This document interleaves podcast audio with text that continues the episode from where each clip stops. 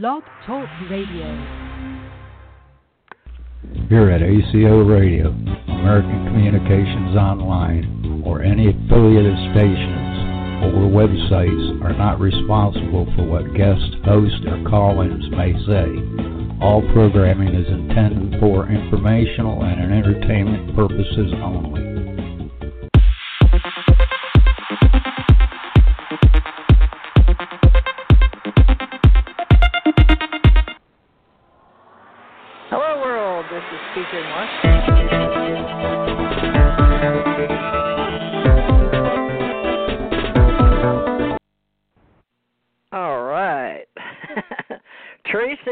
Theresa J. Morris, formerly TJ Thurman DeMorris, or Theresa J. Thurman Morris. I'm real excited to be here. So, welcome all you ground troops spinning around smartly on the planet. We're going to do something different tonight. We're appearing on a Tuesday. We do have a seven day a week, 24 7, and we have lots of radio shows around the world on various topics. But we're going to do a self help tonight and uh, get to know someone that is new in my life, but apparently not new on the planet. His name is David L. Rivera, and I am excited to talk to him tonight because he, during this time in life, has figured out a way to support himself and his wife, and we'll find out who else uh, in this lifetime on the planet. And uh, in this time when we're doing COVID 19, staying home, et cetera, et cetera, we are interested in how we can help other people survive. Now, whether this is going to help us survive or not, only you will be able to tell me. But I know that I've got a lot of friends in high places and low places. We're going to do our best to entertain you somewhat tonight, but I do have him on live talk shows on tjmorrisradio.com if anybody's interested in assisting us in the future. We're going to see how meeting a new human on earth in the year 2020 will help others because I'm all about doing my part, and so is David, from what I understand. I did get a chance to speak to him briefly about a week ago and verify today on LinkedIn that he would be here. Let me tell you a little bit about him. David L. Rivera is a professional entrepreneur.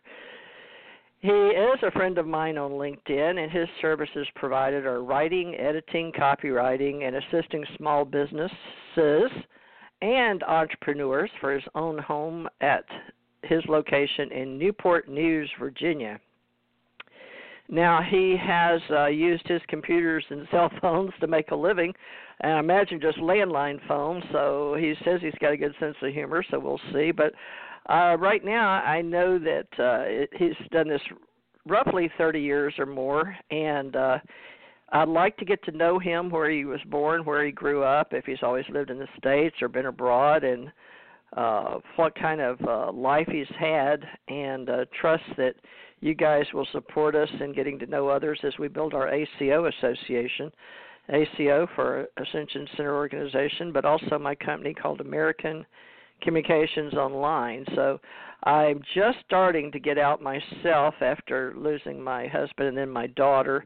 And David's had an interesting uh, occurrence where his house caught fire recently in this time, uh, roughly February of 2020, and then lo and behold, COVID 19 comes along. So he's had a lot of plates to spin in the air like me, so I found that curious. And so, uh, you know, just the fact that he's taking some time to come and help us build our ACO association with all my friends and the community I'm doing my best to build in cyberspace is a great thing. And hopefully, uh, you guys can get in touch with him and uh, throw some business his way too. But let's see as uh, we do this new weekly live talk shows. This is on self help. So let's hope we can self help. But let me get David on here and let him introduce himself. David L. Rivera, is this you? I hope. This is me. Yay. me. All right.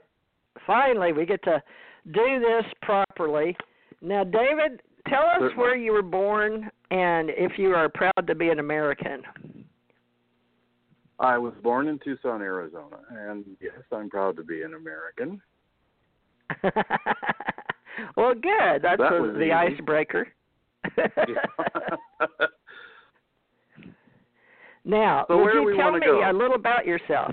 I want to know what it was like growing up in America because I have a lot of friends that listen to me in the Emirates and uh India and Australia and the UK, but most of them listen to me about things that they're used to hearing me talk about and spirituality and paranormal and psychic type stuff. So I I am an entrepreneur and I did pay thousands of dollars to learn to be an entrepreneur with building businesses and businesses around the world and took one pub almost public. I took it up to bridge, but having investors, things like that is a little different than doing a home business, I understand from you. So let's start with how you grew up roughly up till about age 12 and then what and on into senior what you did in your high school years because we're always our minds like to sort of know who we're really doing business with. It gives us a good feeling like Howard Buffett, you know, making money with Howard Buffett. So uh, I support uh,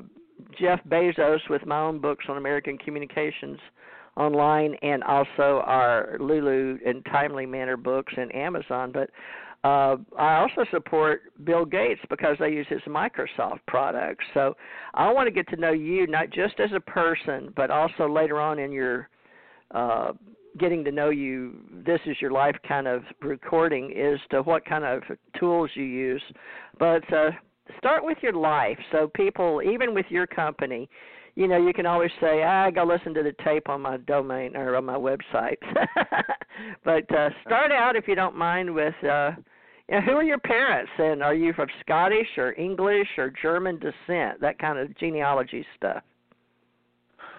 Well, uh, first of all, I grew up in in Tucson, uh, which is purely nothing but desert. So uh, I learned a lot about the you know the the makeup of the desert, the animals, the critters, and you know and uh, so it's a different from being you know more in the metropolis, uh, you know the big city. You learn to deal with the uh, the wildlife because in the desert, eh, it pretty much keeps you company. So there are those things like scorpions and black widows and all kinds of cactus that can jump out and grab you in a hurry. And you learn pretty quickly what to stay away from. And uh, you don't see much rain. Uh, that was the other thing about when I did move to uh, New Hampshire and Virginia, where I live now. I'm used to rain now, but before in Tucson, a humid day was any time the humidity got above 30%. Here in Virginia, people go 30% to them is like it's a matter of how you feel, where you live. That kind of makes that difference. So, yeah, I've had to adapt to the environment more so than anything else. Moving from desert to desert and then into because I lived 10 years in in in Denver, Colorado, which is an altitude change but it's still the edge of the desert, despite the fact that it gets a lot of snow. So there was a difference. And I learned throughout my life that, you know, I pretty much managed to adapt to the environments as I moved from one to the other. Um, my parents were divorced at a very early age, so I never knew my father growing up until I was in my 20s. Uh, I finally reached out and found him, and he uh, lived. He was alive for about another 14 months before he uh, had passed away. So at least I had the opportunity to find out, you know, uh, a small glimpse of his life, and uh, he was just pretty much a, a normal working guy as as anybody else. Uh, he worked for Conoco. He was a truck driver, and uh, I have like five other half brothers and sisters because he remarried, and that was pretty much that. And we never knew, you know, I never knew the other half of my family, if you will, until you know just shortly before he passed away. And then after that, uh, we kind of went our separate ways because to them it was like, oh, the bigger half brother we never knew, and they were happy, you know, without you know knowing not who I was to start with so it was just easy enough for them to pretty much walk away. Um, from there, uh, I was married once. I had a uh, first wife. Um, we separated and divorced uh, about three and a half years after. We had one son. And for two and a half years, I was a single parent. And growing up, one of the two things that I did the most was write and bowl. My bowling developed more quickly than my writing skills did. Uh, I eventually joined the PBA in 1976, went on tour until 1983, which was about the same time that my first wife and I went through a divorce. I had to make a decision: could I really be a single parent and be on be on the tour in you know the, in the early 1980s? And the answer was no. So I uh, retired from the PBA in 1983. And after that, I remarried about two and a half years later to my second and current wife, now of 34 years. And I went back to school, back to college, and took technical writing and editing, and quickly went into that realm of expertise. Uh, I started off first of all in, in uh, dealing with uh, the medical field, and as time went on, I expanded that into just about every other thing. Uh, I based it on my electronics experience. Uh, I also was in the Society for Quality for nearly 20 years as well. So that took me into another direction and opened up more avenues of resource so I, I ended up with a very well-rounded area. I got into entertainment as well as education. One thing just kept leading to another before I had a, a fairly easy time being able to move, you know, through industries as seamlessly as as if it were air.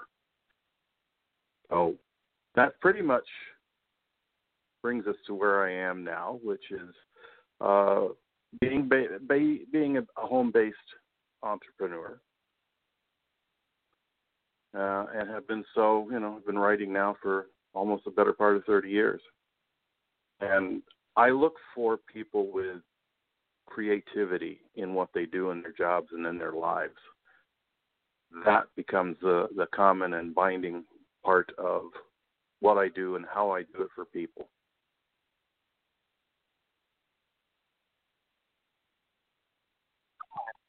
Okay, I'm un- I'm unmuting. okay. I've got up here writing money at home business or writing money at home business. David L. Rivera. I've got ACO Professional Association folks because I'm building a community of professionals and I've got a lot of friends that are in social media, uh, thousands as a matter of fact, and I have quite a few uh, different places I share social media.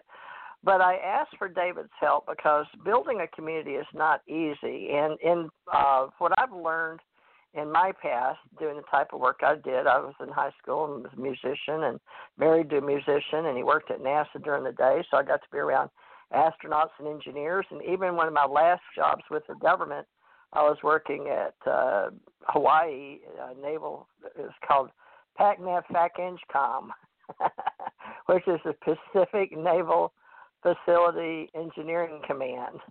And uh, but then after that, I moved. Well, it was the same location, Personnel Information Security. So I learned how dry and humorous most of my life. My husband and his father, and my uh, my dad was accountant in math. So I was around accountants, engineers, and my mother worked for geospace. So I've learned uh, how to grow up. But I I was mostly into. I was tall and thin and people always carrying on about my looks. So my mother put me in modeling, and then I was a spinnerette for the Houston uh, uh, city of Houston. I was ambassador of Goodwill, twirled batons, and did pretty Photoshop and photos and things like that. And my mother was a writer, so I find it curious now that I'm looking to grow a professional association that's recognized.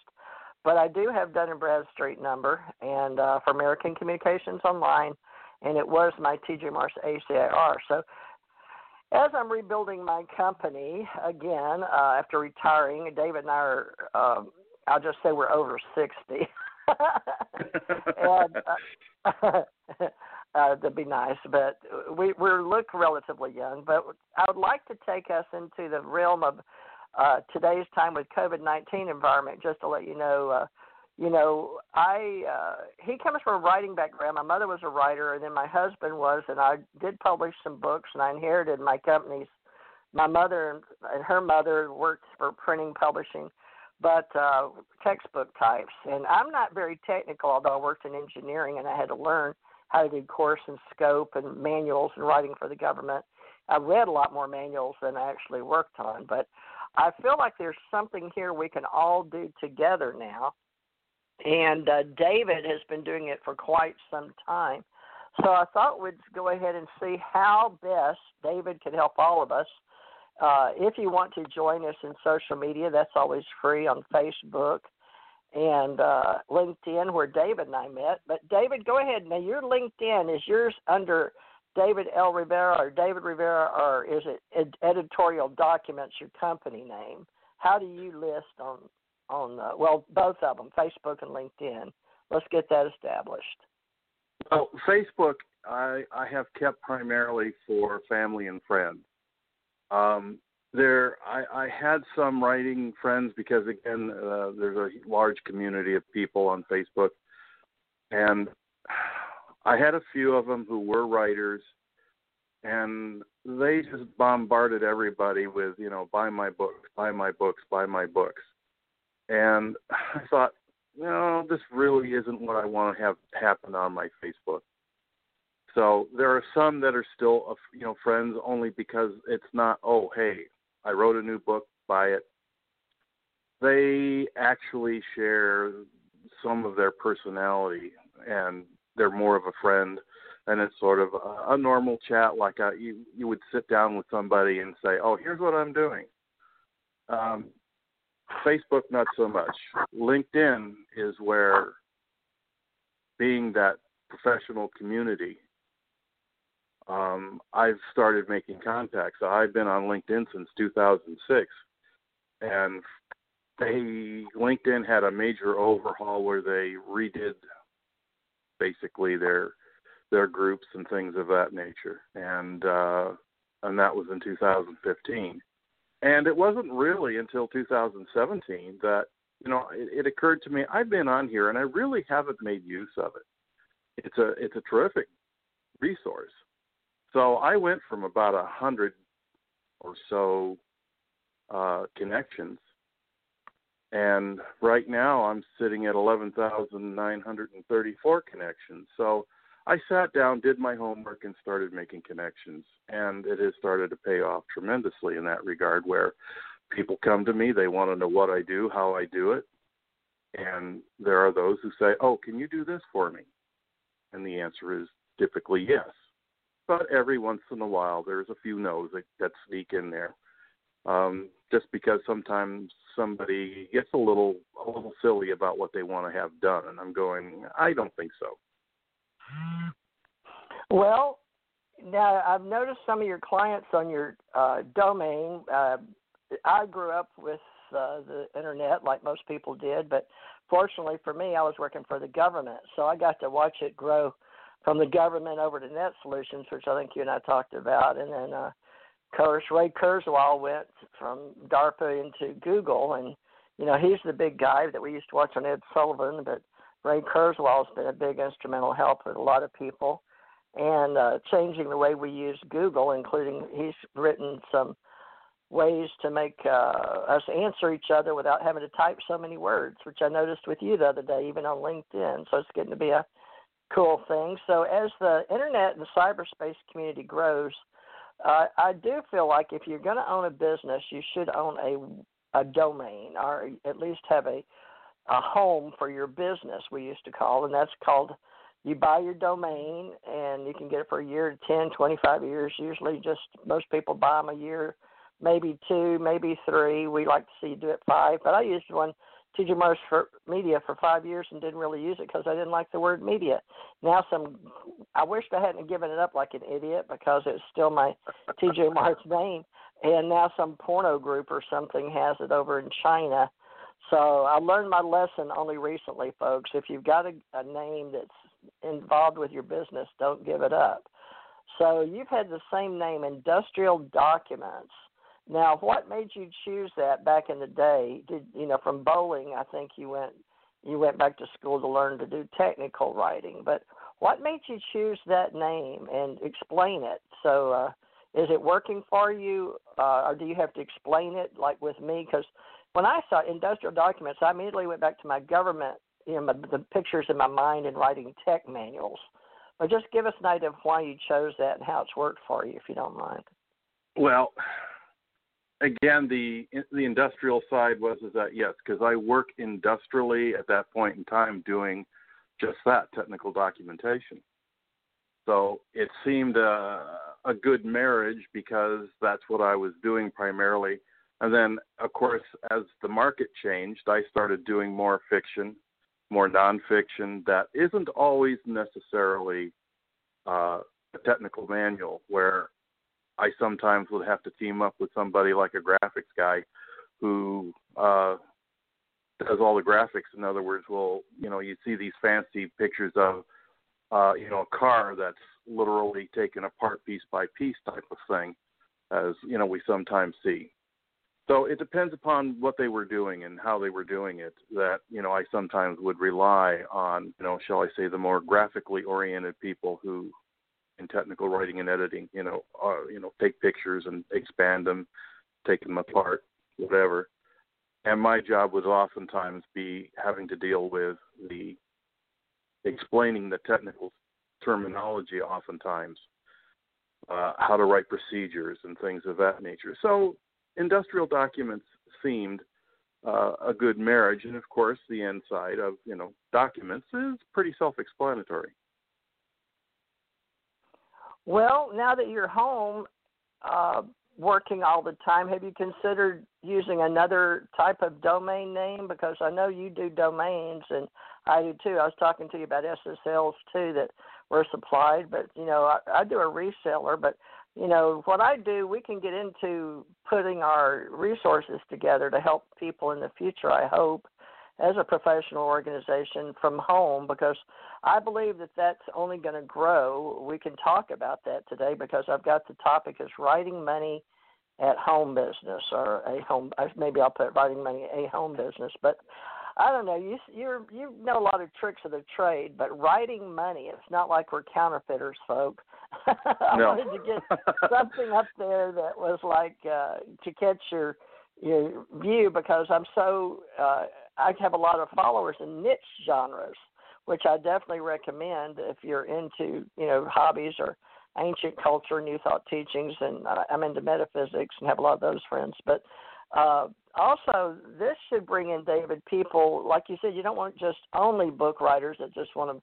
They've written their book, buy my book, buy my book, because I did have a barrage of those back about 2005 and six, and they finally calmed down. But I learned because of the niche genres I were in that people like to discuss ancient cultures or the History Channel or the doc uh, docu- documentaries or just uh, come on the show and uh, talk story with me about various topics. So uh, this is hard for me today doing self help only. So I'm grasping for your help here. Writing money at home. How would people think of you if we put you in this professional association? I've got you over on a page called Live Talk Shows right now because you're my first. Okay. So literally, folks, I've been doing this eight years, but I'm gra- I'm really grasping for help here because I'm not used to doing a self help show in a different place at Blog Talk Radio. So uh, self help and how you make money at home uh, as a business but David, you're obviously not starving to death. So, uh, and I know that everything's changed, but tell us how would people write? Because most of us has learned have learned with uh, computers. It comes loaded, usually with Windows 10 nowadays, uh, and I use Androids because I was a type jockey. But a lot of people, my my relatives and my grandchildren, a lot of them like apples, but then when I used to have my own retail store and sold phones, I learned a lot of people would come back and trade in their apples for an Android, and it was just Androids seemed easier to use. But a lot of people in graphic design they want apples, so I don't know what all you know or how you want to get into this, but I'm going to let you figure out how to make money and with what. So go for it. Tell us what you think. Well, as far as cell phones are concerned, I think it's a matter in, in part of what seems to fit individuals. Like you say, some people like Apples, others like Androids. I particular tend to enjoy and use uh, uh, the Android because yes, I do find it to be easier and oftentimes quicker for me to do most things on there. Um, but I primarily use a computer in my work. You know, my cell phone is just that. For the most part, it's it's a phone more so than anything else. Um, I don't, you know, uh, other than I keep photographs on it from time to time where I take something that, oh, that's interesting. I can use that on a project and, you know, snap a picture or two or three and I've got what I need and it's, you know, just as easy then to download it to my computer. But for the most part, um, I was in the process of taking everything off uh, one of my computers, which was running Windows 7, because uh, it's no longer being supported by Windows. So I was moving everything over to my other computer, which was uh, an 8 or 8.1, whatever. Um, when a fire, the house fire, decided to help me in a hurry and melted both my computers, so I had nothing. So now I'm being forced into having to learn uh, Windows 10 in a heartbeat, literally overnight. Fortunately, it's not too far different from you know the seven or the eight, uh, but there's it's got newer features and other things that I just haven't found yet. So I'm still growing into my in, in, into my Windows 10. Well, uh, yeah, things have changed a lot, and now they're getting where the phones are extension of ourselves. And the people that are running their businesses, I've watched them for years run it from their phones. And now that I'm going back into business to help other people basically with their own businesses from home and creating a professional association of people I can trust to refer business to, it's daunting to say the least because so much has changed, and it seems like uh, these advertisers, even on my phone, I'm, I'm trying to figure out how to protect and download. But you know, I've got it protected on my computers pretty much, and Google's pretty good about not messing with you too much. But uh, let's start with well, may have a laptop and a cell phone, and then they want to grow their business. Now, have you you you have made a living? You want to mention any kind of jobs you've had from your home or what kind of did you advertise in the local newspaper to get started let's get down to okay people that have a laptop and a cell phone maybe at home uh, i work with musicians and authors and consultants and event planners uh, very few that are working at a paid job most of these people are already at home or entrepreneurs or over 65 or they just want part-time money. But what kind of mm-hmm. clients do you get from your home in Newport News? Um, I get, in a sense, I get a wide variety of of clients. Most of them, um, again, come from just about every every walk and direction, if you will, as far as you know, how do I do this or how do I do that, and the questions really come from each individual.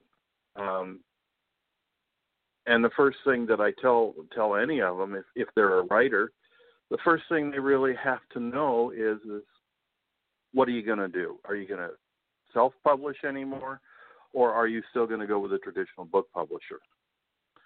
And from there, depending upon which answer they give me, well, you know, I'll give them what information they need to know. But in today's market anymore, when it deals with writing in particular, you have to still get your story, your book, professionally edited from somebody who does editing for a living. Now, typically, you know, there is the other thing called a style guide, and this is what every book publisher uses. And every book publisher pretty much kind of writes their own style guide. And a style guide is nothing more than a set of rules by which they edit and publish a book. And since no two publishers are exactly the same because they print books based upon the clientele or the the subject matter, genre, if you will, that works best. And oftentimes, book publishers are looking for authors who pretty much tell stories in the manner to which they're familiar with. Again, even within even within certain genres. So book publishers are very nitpicky to a certain extent when they're looking for somebody. So oftentimes, my first question, and if you're looking for an editor, the first question that editor better ask you is, if you're going to use a traditional book publisher, who are you looking to send your, your manuscript to? Because it's going to make a whole lot of difference.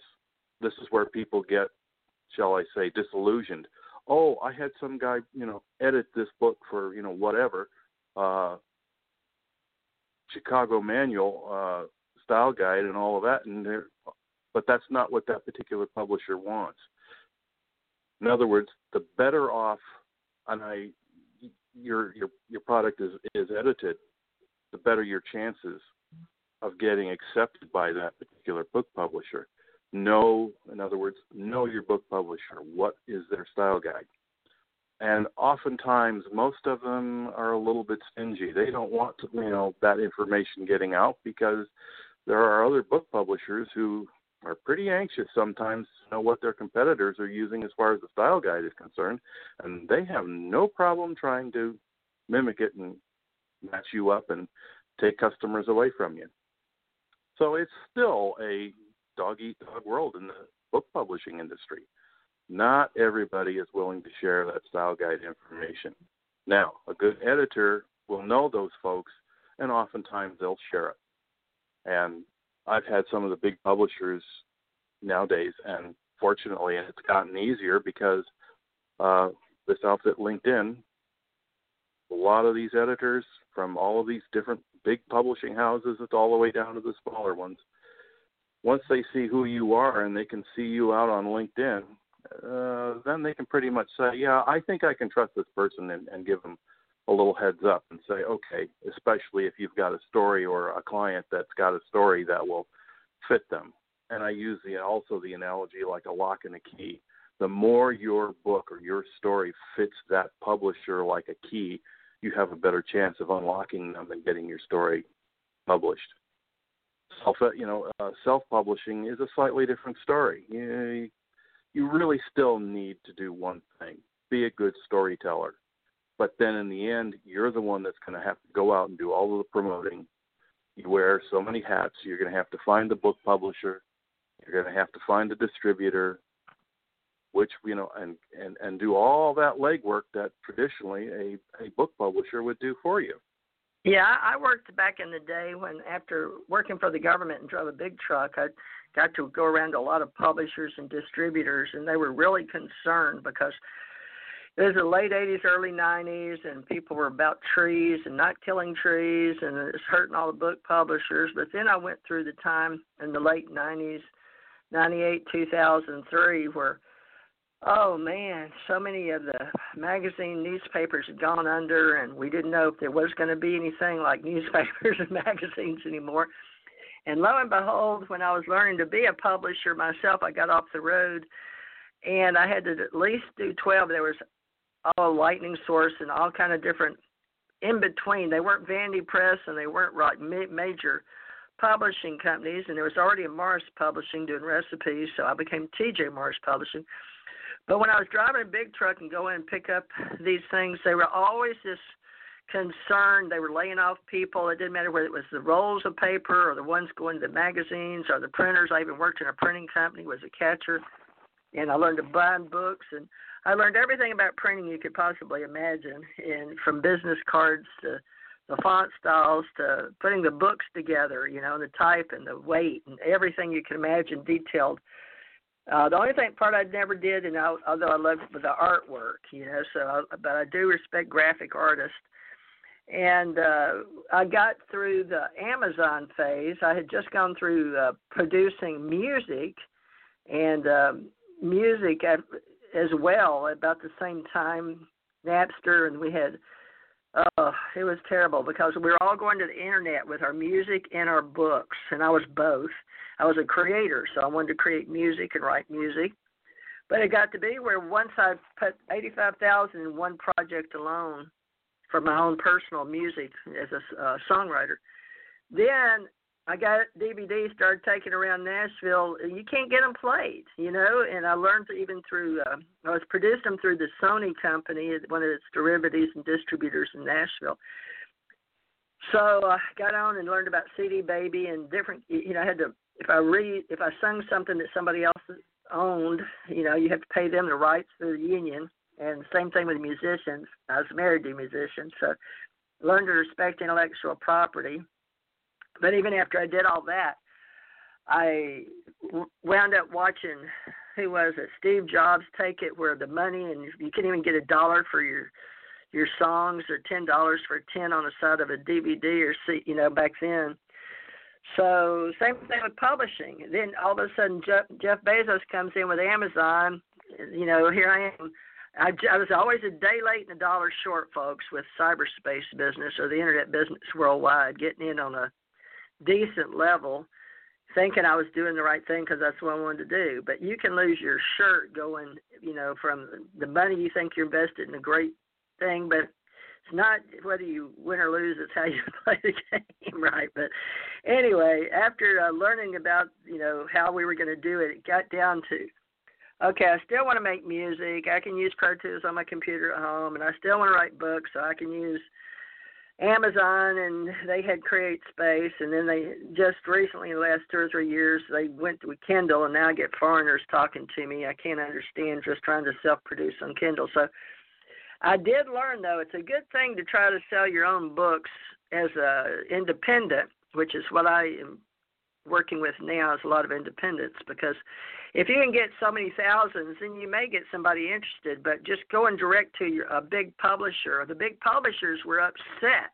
They felt like with Amazon. That's a long story if you know the history about print on demand books. So, you know, we got where we didn't want to uh, keep them in distributors home, um, on the shelves. It was too costly, and we didn't want to keep them in our garages anymore. And so, uh, I mean, there's a few people that still do. They're old timers. They'll usually be over 45 years old. But uh, most of the people today, they are putting their own ideas. And that's the trick, I think, is keeping you alive, is about being alive and staying alive and finding something that you're creating. My dog, I'll have to go shut her up. But talk a, a little bit about, you know, what we can do, if you don't mind, or how you see you and me, because we do have cell phones, we do have computers, we are working at home, and people can charge whatever they want. But give people an idea if with an association like ours of people that want to work from their homes, how do you see people coming together and networking? How does that help? Have you got any ideas? Well, the biggest uh, thing that happens is really is the internet, and there's just becoming more and more and more uh, you know platforms. It started out with Facebook. You've got LinkedIn. Uh, oh gosh, there's just more and more that are coming along every day because each one has something different. Um, you've got Twitter and you know and so on, where again you're limited in in what each one of these you know services and platforms provide. And from there, it's just a matter of also what works for you or how you get something, you know, which platform, you know, tends to work the best for you. You've got Pinterest, you know, which is more graphics. It's more about pictures and things of that nature. And you go, oh, yeah, you know, there's some great ideas that, you know, that can be had there as well. And it just goes on and on and on of you know where you want to go. The best thing again is to pick one settle in learn about it and see if it really suits what you're doing in terms of what product is it that you're creating and that you're trying to sell.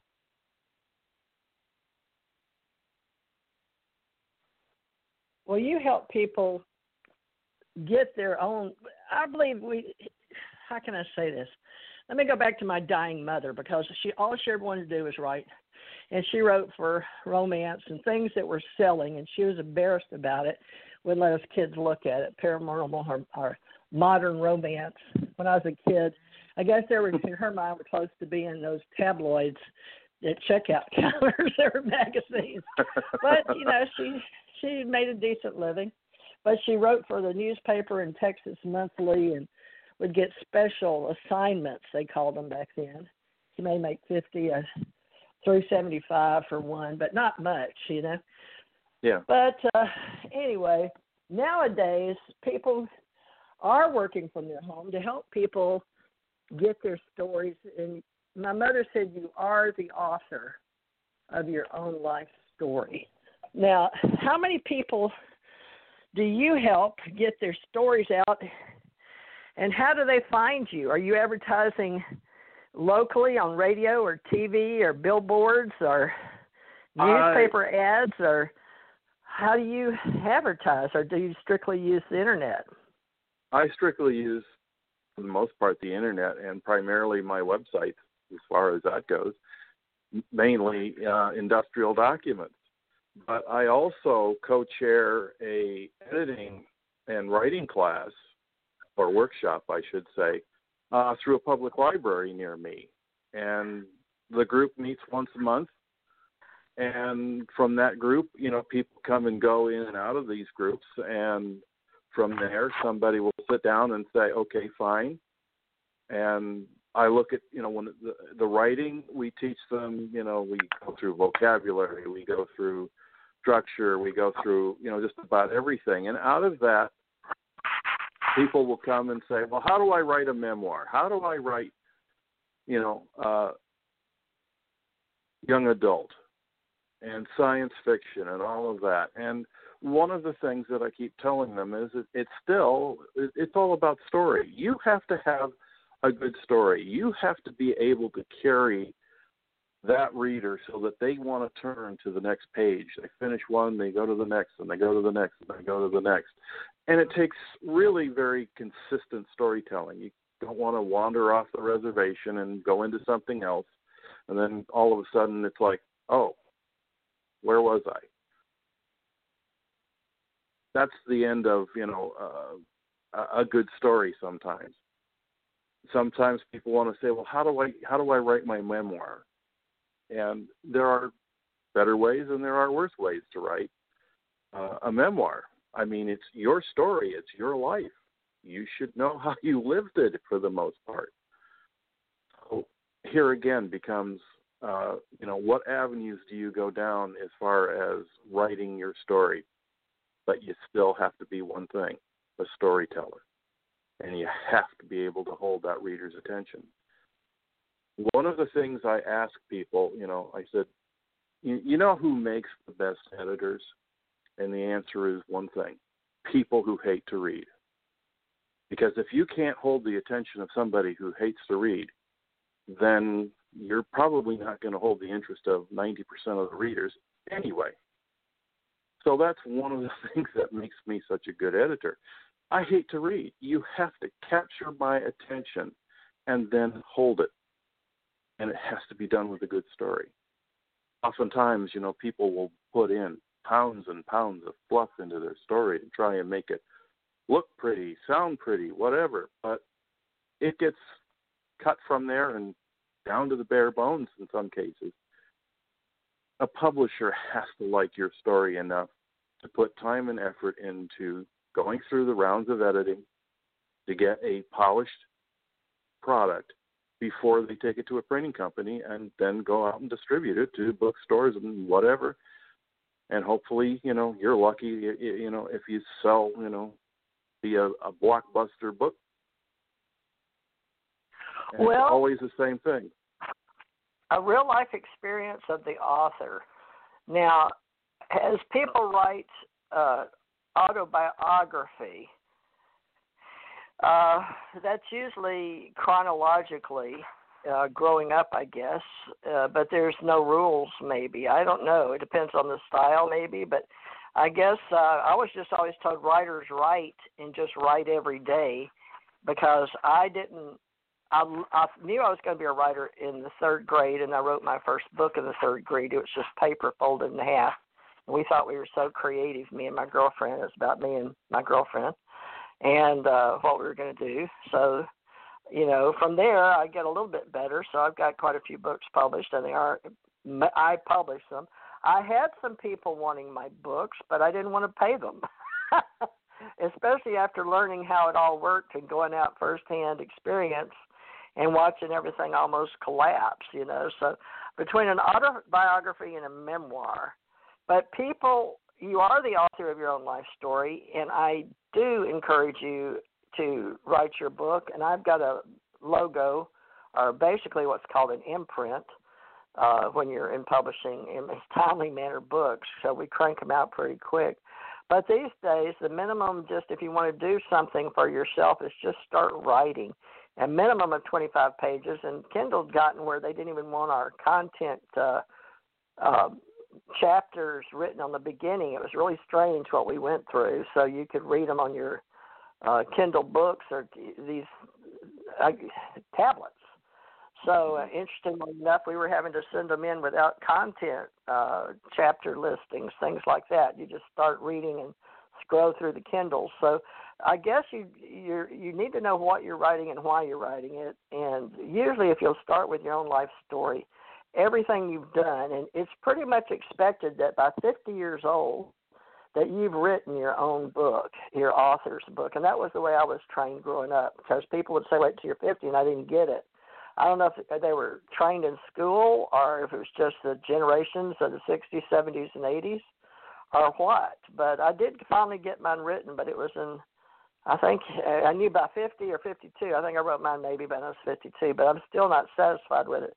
So we're always still living our lives, and it comes back to how you want to live in the now, because the past is the past and the future hasn't got here yet. So you live in the now, but what makes you want to live? We have to have hope. And one thing about learning about depression, which I've learned because of so many of my relatives have died around me, and I just, I don't know, as a kid, I thought they'd live forever. But uh, until you've lost a husband and a child, you, you know, younger than you, you're not supposed to bury your children. There's just no hurt, no pain like it. I tell you. So, you know, I haven't even written about that yet, and now it's in my past. But uh, anyway, uh, what kind of help do you think if you were in a group of people meeting online? Because we had meetup groups like you had. I had one at the library we have a great meeting room here in Gulf Breeze, and a great library can seat 35 to 50 people. We can put them, you know, at the desk, or we can put them in a circle. But uh, and we have places here. I promote events. We have two a year, but they're more metaphysical, spiritual, new age. But uh, let's say you and I decide we want to have a weekly meeting, uh, just to inspire others. You know, I guess first we'd have to take a survey and see if if people are interested. But I don't know. I I want to grow something, and I've got plenty of websites out there, but I, I don't want to pay all the kind of money I've been paying in the past. Back when we thought we were all writers, now it's getting to be where you have to have uh, secure sockets, uh, SSLs on your domain name. So, but in order to help people listening on the genre self help, uh, maybe we should explain uh, transport layer sockets or how sockets work on your certificates, but that may be down the road. So maybe in order to help people, you want to start with us just telling them why they should have a domain if they or you think that's only if they're blogging or writing or selling or I think they've got to start somewhere. So this should maybe be talk live talk shows, self help 101 or something. Help me platform this or get it organized with you being a writer already. You know, what can you say that you'd like to have people listen to your first radio show? Because we can do these blog shows or these talk shows for two hours and put them on our websites. And probably, if nobody listens to them but you and me, at least we can learn about ourselves, David. what would what would you tell us, you and me, learning to write together, but not just doing it by myself, but having you critique or me critique you or us edit each other. You know, I told you how we used to do that in law firms. Even law firms may be great Yeah. people, but as uh, professionals, we still had to check each other and find things. You think you got it right. You know, you think, oh, I would never do that. Now that, but now with Grammarly on your computers, you know, here could be H E A R or H E R E. I catch things like that. There, T H E R E on my clients. I catch T H E R E. You know, and uh, some of these people, they're so cute. They think because they're on my radio show, they're going to be instantly famous. But you know, if people think they're writing a book, if they get it written, they're instantly famous. Well, they are an author. They're an accomplished author, so we give them that. But go ahead. How do you think, and how should we start this? Helping you and me, and using maybe more tools than we've got, but the resources we have. Got any Well, ideas? yeah, first of all, the simple process, you know, and, and looking over this thing, the writer, then there's a publisher, then there's a distributor. In other words, all of the steps that it takes to go through. You print, you write something, you edit it, you print it, and then somebody has to buy it. And that's the whole process from start to finish. It sounds easy, but it really isn't. Because, yeah, first of all, you have, like I said, you have to have a story to tell, and it has to be interesting because that's what's going to make people buy it. And you're right, there's a boatload of genres. There's science fiction, young adult, uh, and the list just keeps growing and growing. Now there's all kinds of, you know, uh, self-help books as well, so on. You, it, it really has grown. So you have to find that publisher that's going to fit that. Now, that's just one side where you're dealing with paper and ink. Now we've gotten into this with all of this technology we have, you know, again, computers. Everybody, just about everybody has a computer. And what's out there? Websites. I mean, it doesn't make any difference if you're talking about Facebook or if you're talking about, hey, I have a domain name, and that's where you know you're trying to draw people to you.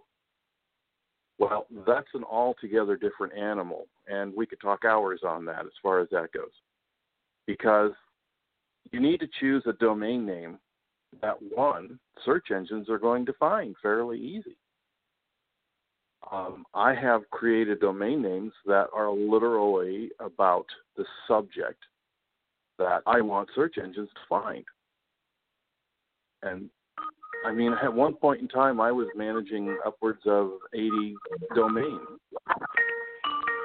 Some were successful and some weren't.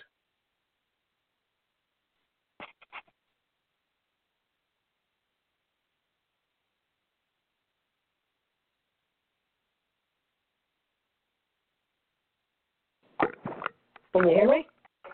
Uh, yeah.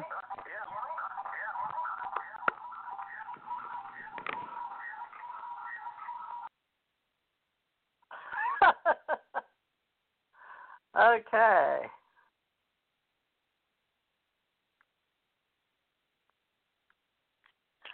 Sorry about that. it happens. Technology, it's a wonderful thing or it can kill you. So what happened is uh, someone called in on the uh, computer on Skype, and I couldn't answer it. And then it it came because we're I'm using my computer on the show. But uh, I wanted to let him know it's that John, that uh, friend from California.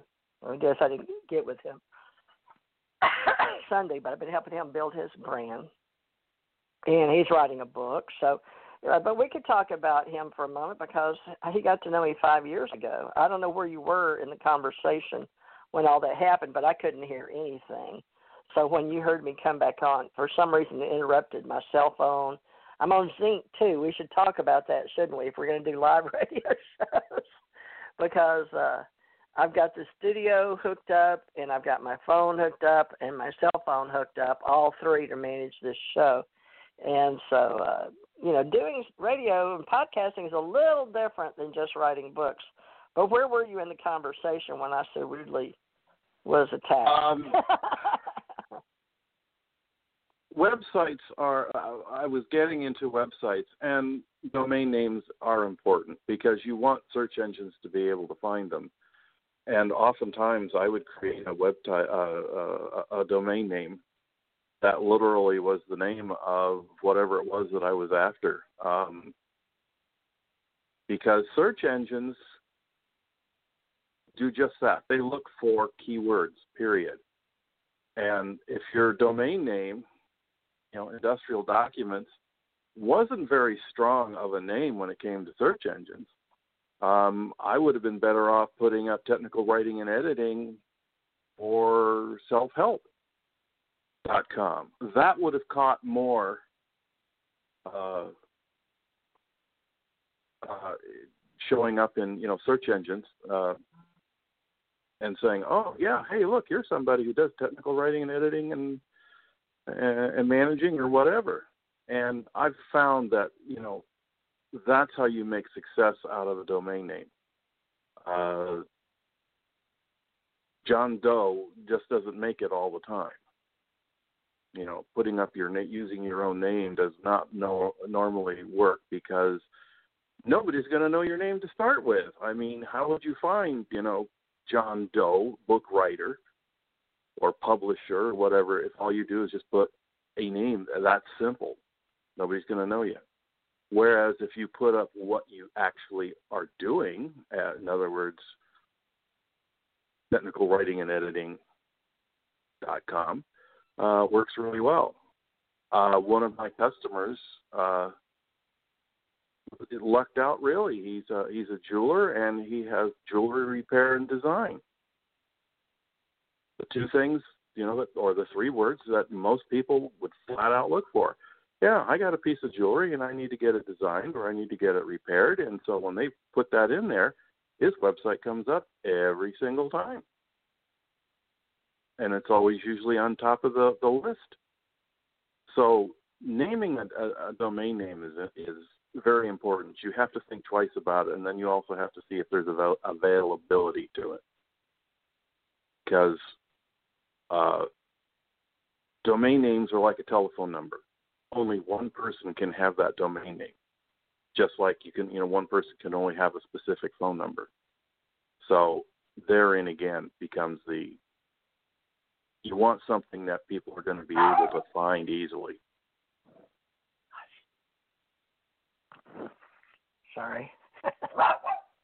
Live in a duplex. Oh, Hush, Coco. The lady next door, we're not accustomed to having. We've been without somebody next door for a few months. really upsets my dog, David. So, a domain is like an address, folks, and on the internet, on the cyberspace highway, where we all now live with our phones, whether we want to admit it or not. If you want to be found, if you're just an individual, sure, Facebook's fine. A lot of people dropped off of that in 2018, but uh, there's still plenty where that came from. Now, uh, what we're doing here, am I coming through okay, David? Yeah. Okay. Yes, you are.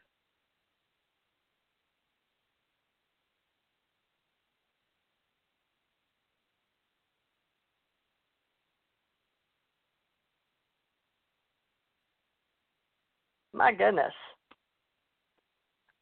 Can you hear me? Yeah, you fell off the planet again there for a moment. I I did. You're back. Uh, yeah, it's learning with this with this phone I'm talking on. It says Blog Talk Call In, but learning on these domain names. I don't know why, but somebody else called me and it knocked me off. So this zinking, I'm going to have to learn, folks. I know that uh, we all can't know everything, and I do things every day in on the internet and in cyberspace. Now, I've got clients and customers and followers like everybody out there, but uh, I want to learn more of the technical aspects of what's going on, especially doing radio after eight years. I've been doing them, but I'm having more trouble now with with these new cell phones than I ever did before. And then a lot of my technicians around the world in various countries say it's slow because of this COVID 19. So many people are home, and especially during the workday here in America, it's really slowing down, even though I'm on 5G. So now we've got all kind of new things to think about now that we're using cyberspace, and we want to help you while you're at home how to make a living. Now, there's ways to do that. If you have your domain, you can have AdWords and AdSense, but you can also something I'm going to try, which I never was willing to do because it's so much work, is set up affiliate marketing. And right now, I'm mostly interested in software and how it applies to every day. But you know, it's best to have a use for it. So if you want to sell things, you can sign up for things like eBay, which most of you probably already know about. Amazon sell books. Different cup. I've sat next to people uh, in hospitals while they're working on their phones, and they're selling books or they're selling products from Alibaba in China or whatever. You know, if they're not playing uh, on Facebook, a lot of them just go sit and play Candy Crush. So I guess you can sit and play a game if you don't care about making money, but this day and time, if you do, let's talk about writing and making money at home with David L. Rivera. So, David, now that we know that uh, we've got your name out, David Rivera, David L. Rivera, we can put your name out there if they know your name, and that's how I've I've worked mostly with people that people already know their names are looking for them, and they may not have good representation with keywords, hashtags now. But folks, we went through helping back in the day creating Google and how you had to have so many words. So we used to fiddle around five to twenty-five, fifteen. Then we decided ten. All of us that were open source and helping out uh, create all these volunteer nonprofit associations, Wikipedia, and oh, I don't know, you name them out there that created Firefox. You know, one of the browsers, one of the big nonprofits. And we still have nonprofits out there. WordPress is one of them. Matt Mullenberg, I believe, is his name, and he uh, has Automattic. But uh, you know, Jeff Bezos is the richest man in the world from Amazon.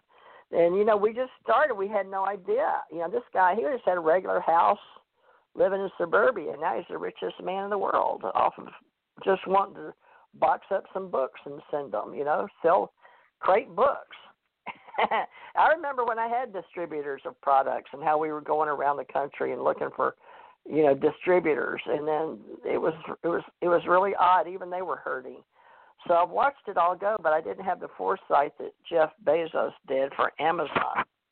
But uh, maybe we should talk a little bit about what we're doing here with podcasting and then get into videos.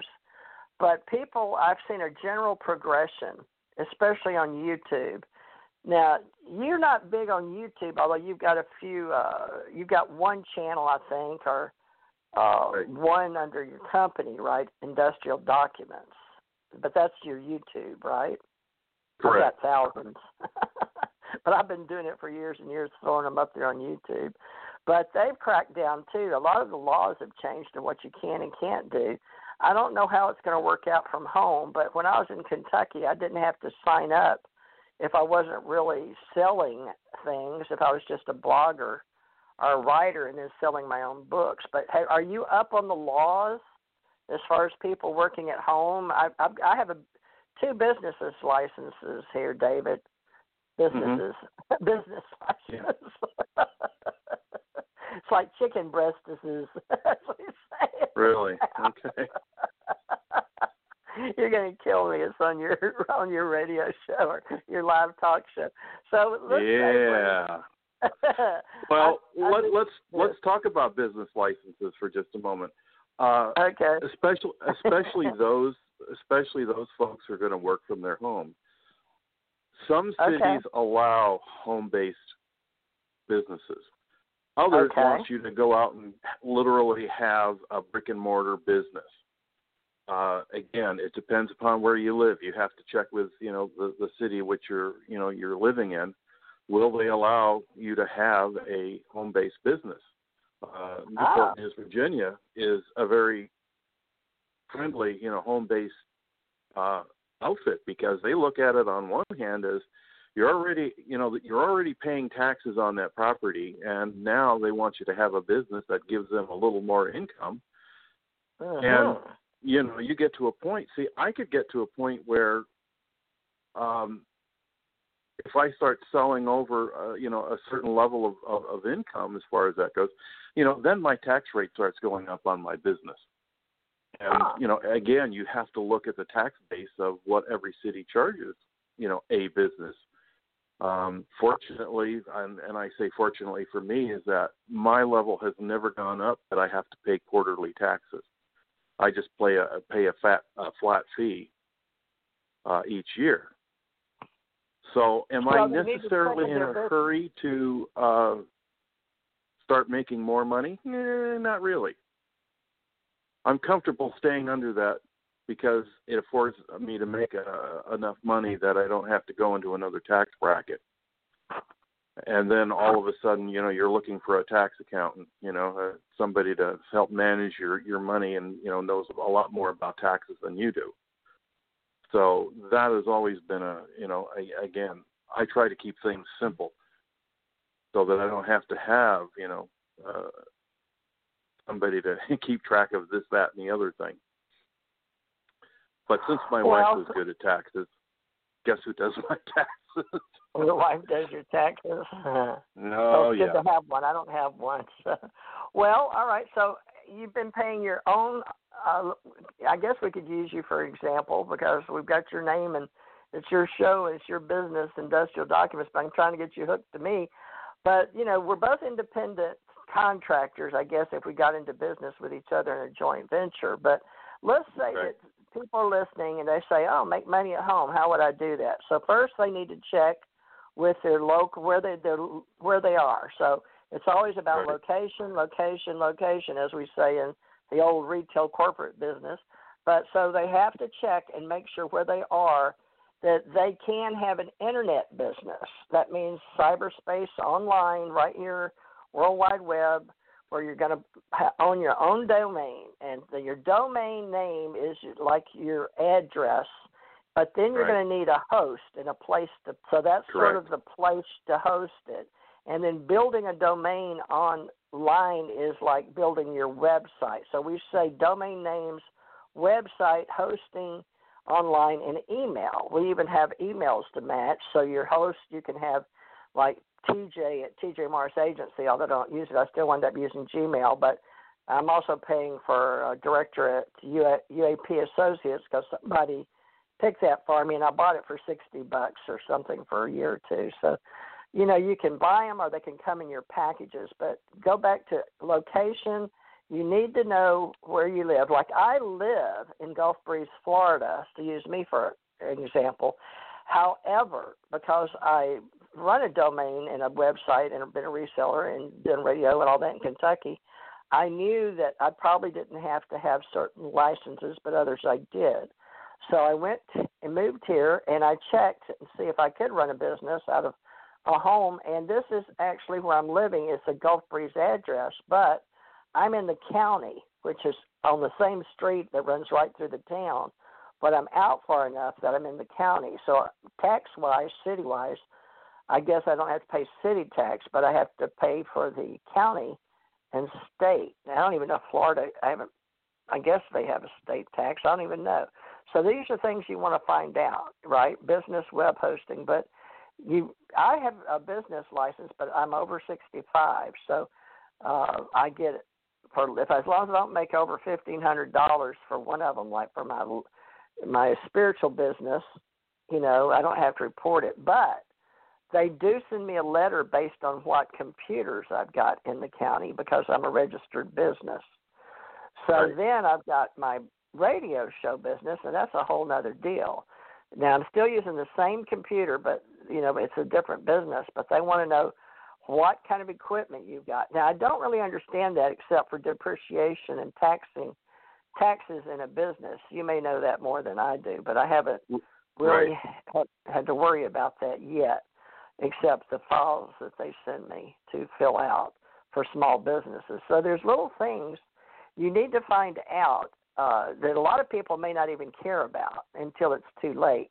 And I don't want to be like Willie Nelson and find out millions of dollars later that I owed yeah. all this money and they take everything. So go ahead, folks, and check about doing your home based business and check on your location. Make sure you can do it on a laptop from home.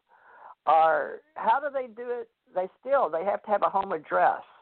They have to have a place in case the state or the the IRS wants to serve you, or you can have like I'm an agent of service for certain people. I can be served for their companies or their LLCs or their corporations if I'm their agent uh, of service for filing these papers. So the next thing, are you a sole proprietor or do you want to do it? Like if David and I, I'm in Florida and he is in Virginia, we may want to do a joint venture online. But it depends on who collects the money in what state. If we do an event together, you have to check with the uh, what they call the venue, right?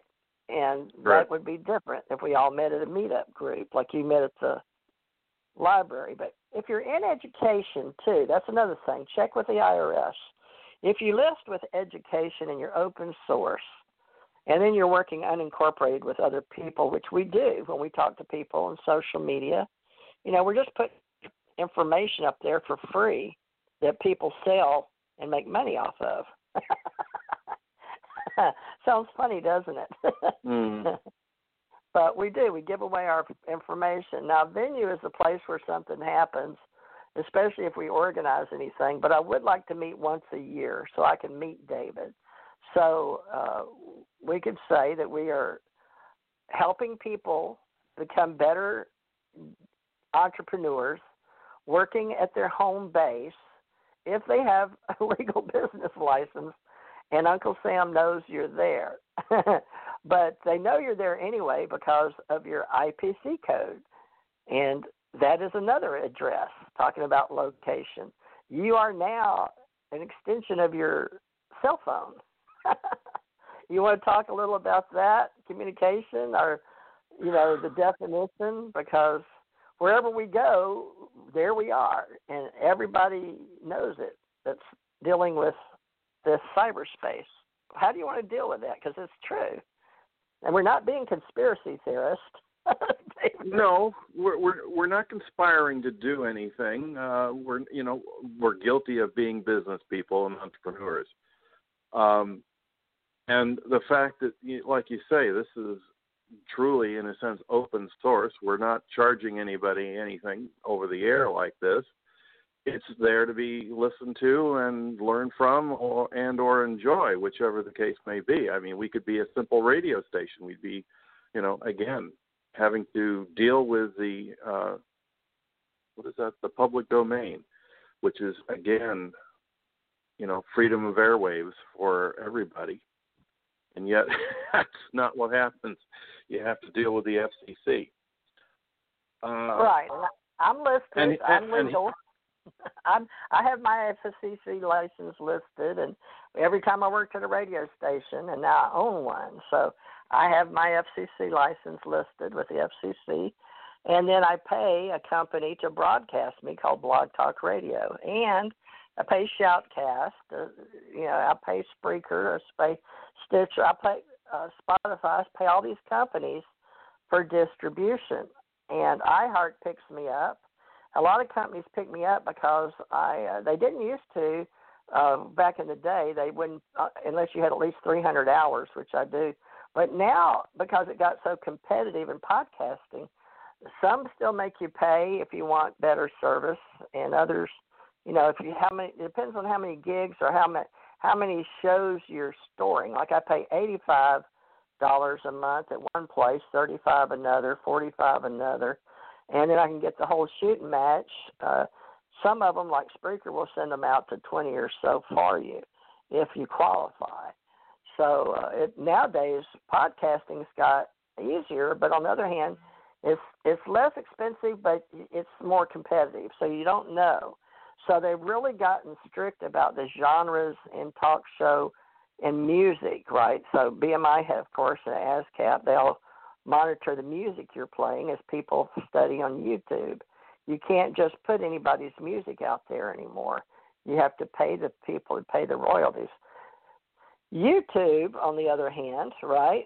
Uh, everybody seems to have a YouTube, like you've got your IPC code in your phone. If you've got a phone and a computer, you've probably got a YouTube channel. It's a platform, American Online, and it shares. Uh, well, it shares what you put out there, just like most social media. Yeah.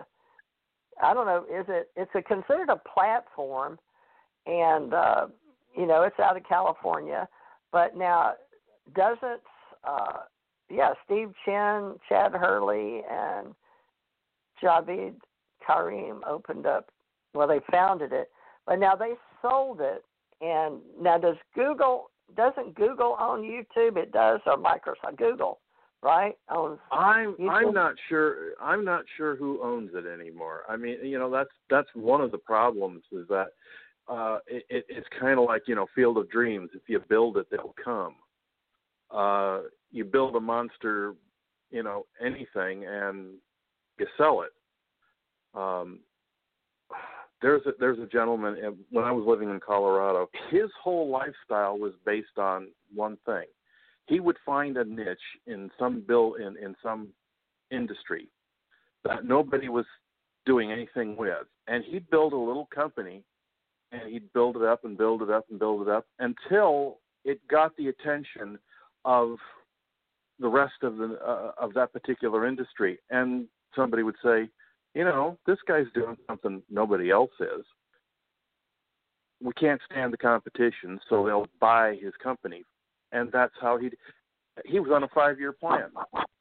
He would create a business and sell it every five years, and then you know as soon as he sold that one, he's already on to the next business in some other industry.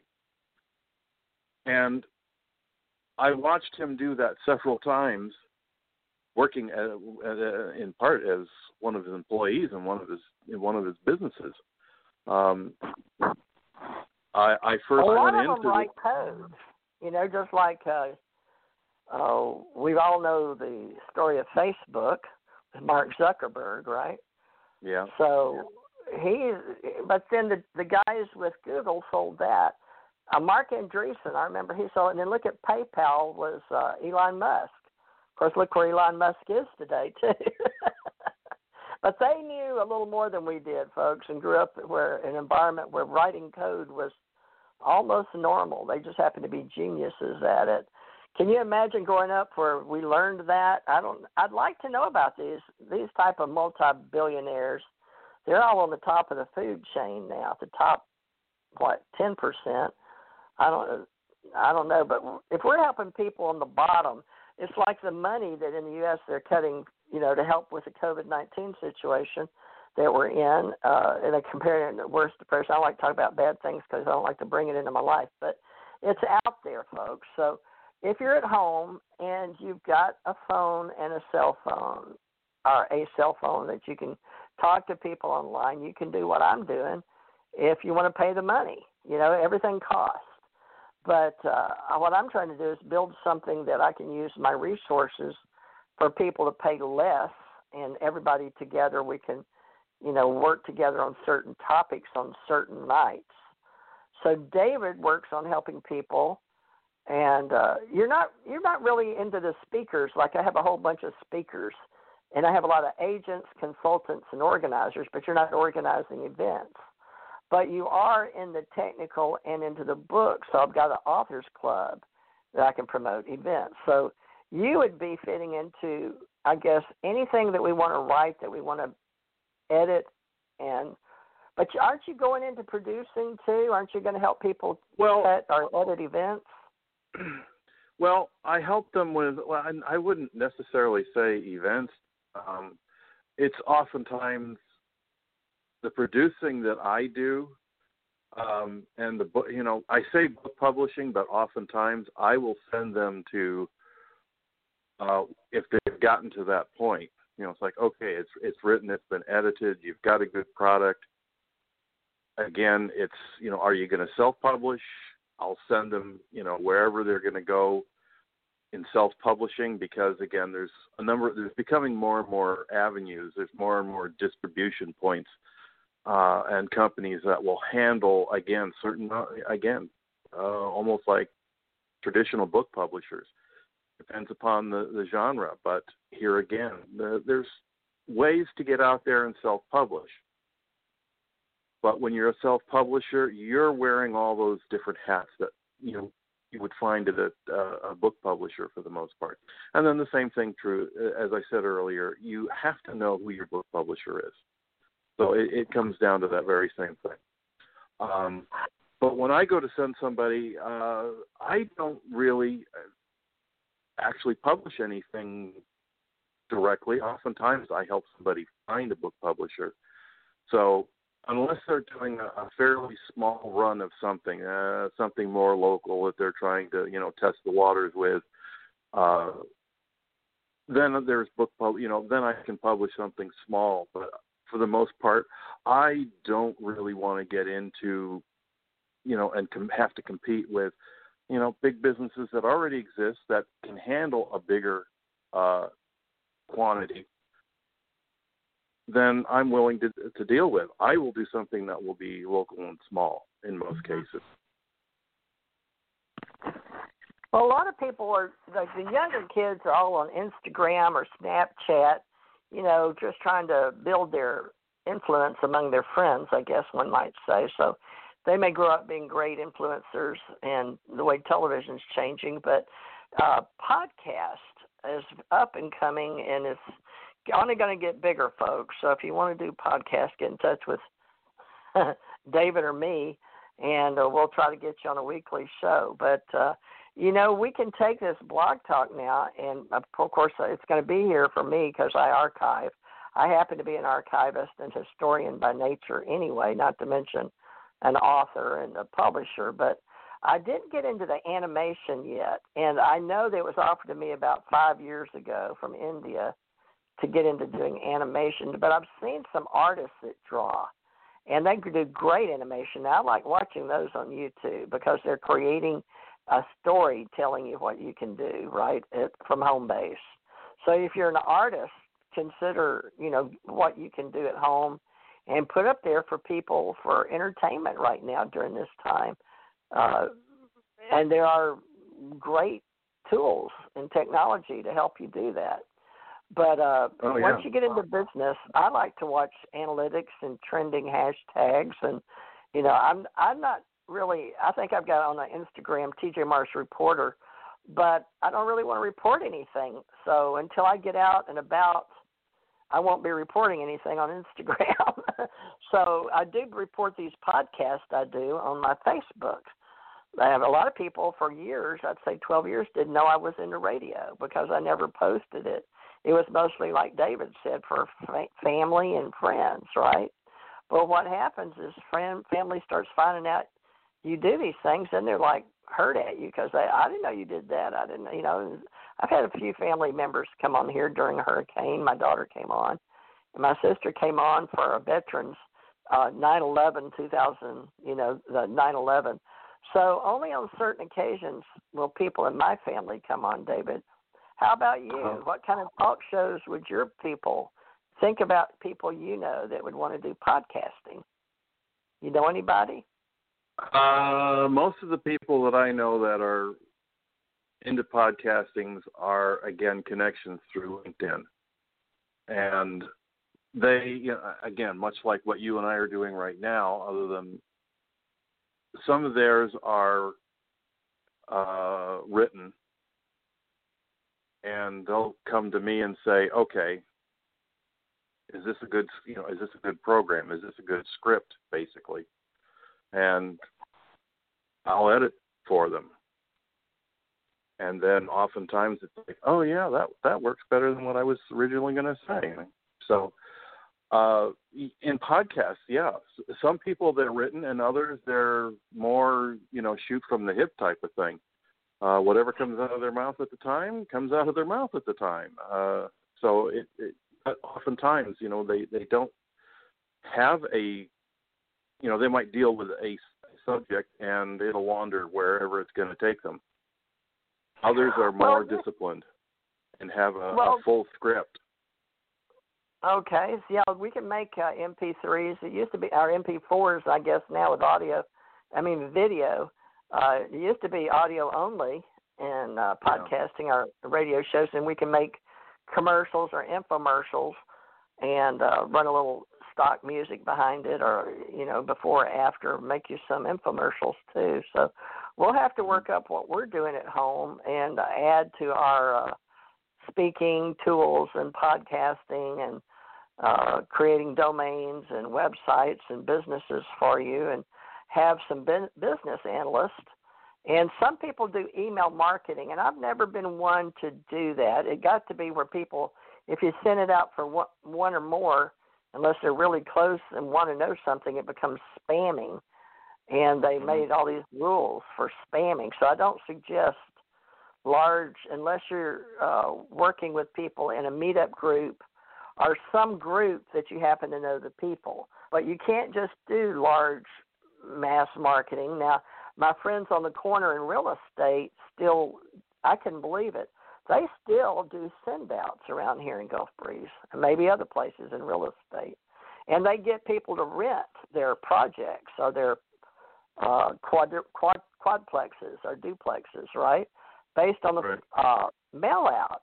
So, uh, again, folks, I guess it depends on the kind of business you want to be in and if it fits your advertising scheme. Now, marketing and advertising is different from public relations.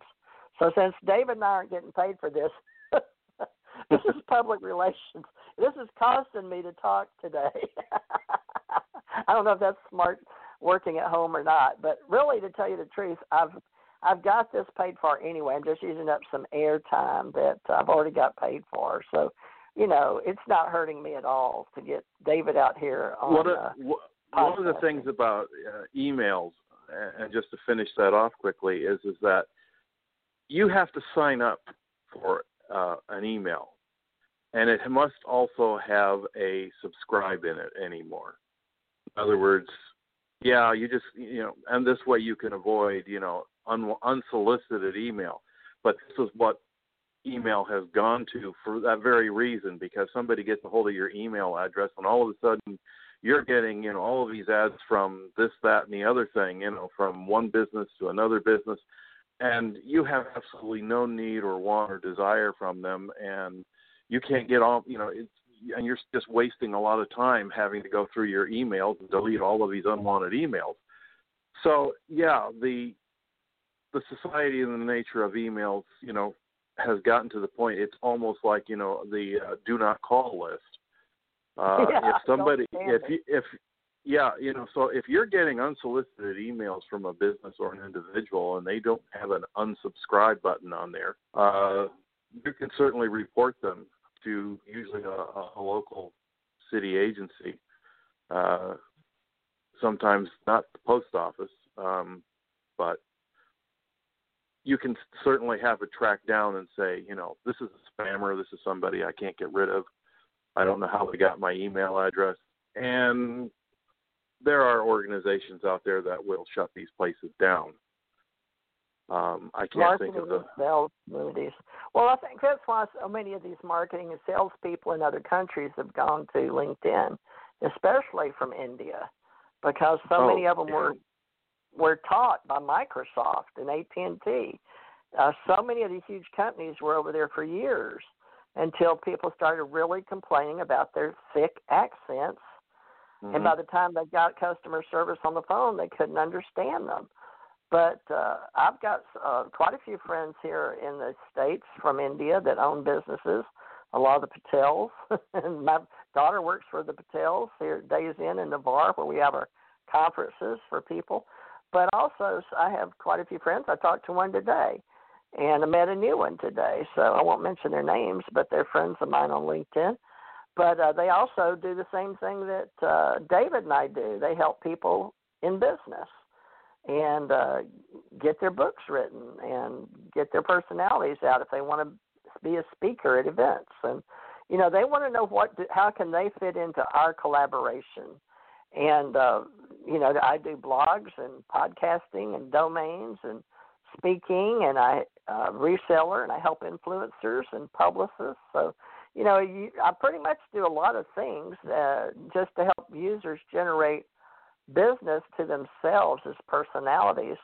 And I've had some publicists uh, and people that uh, author books, a lot of book companies have to. I guess people pay for the 2500 thing with book publishers or something extra money to publish because it's the famous thing that unless you're, you know, like a Clinton, a president, or somebody like that, they don't want your books. You know, these publishers because they're not going to. Now, you know, very seldom do you get somebody like the Harry Potter series. yeah, those are that you woman, know that is a success story right there. but I don't you know, know that we the- can help you make that kind of money. Yeah, but you know, at the same time, it still comes when you look at her story. Yeah, you know, she shopped Harry Potter around to pretty much every publisher there in England, and they all turned her down. And she finally ended up with this, you know, shall I say, small publishing company who looked at it and said, Yeah, sure, we can do this. And oftentimes, you know, there are people who say, Oh, you know, and they go, Oh, look, we should have done this. You know, all of these other publishers are going, we should have done this because look at the boatload of money. But the answer is, is that the reason those publishers that she went to and shopped around for turned her down was because in their minds, this is not something we do. This is not the kind of story we would publish. And that's why they gave her the pass. And sure enough, you know, some other little publisher gets it and look what happened. And the whole thing sort of blew up in everybody else's face. And it's like, dang, maybe we should have gone after it. You know, the idea of a dollar. Like, uh, and you look at half of the, the, the you know, the the uh, rock and roll bands that were, you know, that came out in the '60s and '70s and so on. They, they all had that same story. You know, they went to one. You know, they they shopped around every record label, and somebody says, nah. Nah, we don't want that. And then some little small producer somewhere says, you know what? These guys got talent. We can do something with it. And next thing you know, there's the Beatles. Uh, and every almost every industry has those kinds of stories where some little guy somewhere has some some pro, pro, you know, product, be it music or a book or whatever, and somebody says, "Yeah, we can do something with that." And that has been, you know, oftentimes the case with me. I will help somebody, and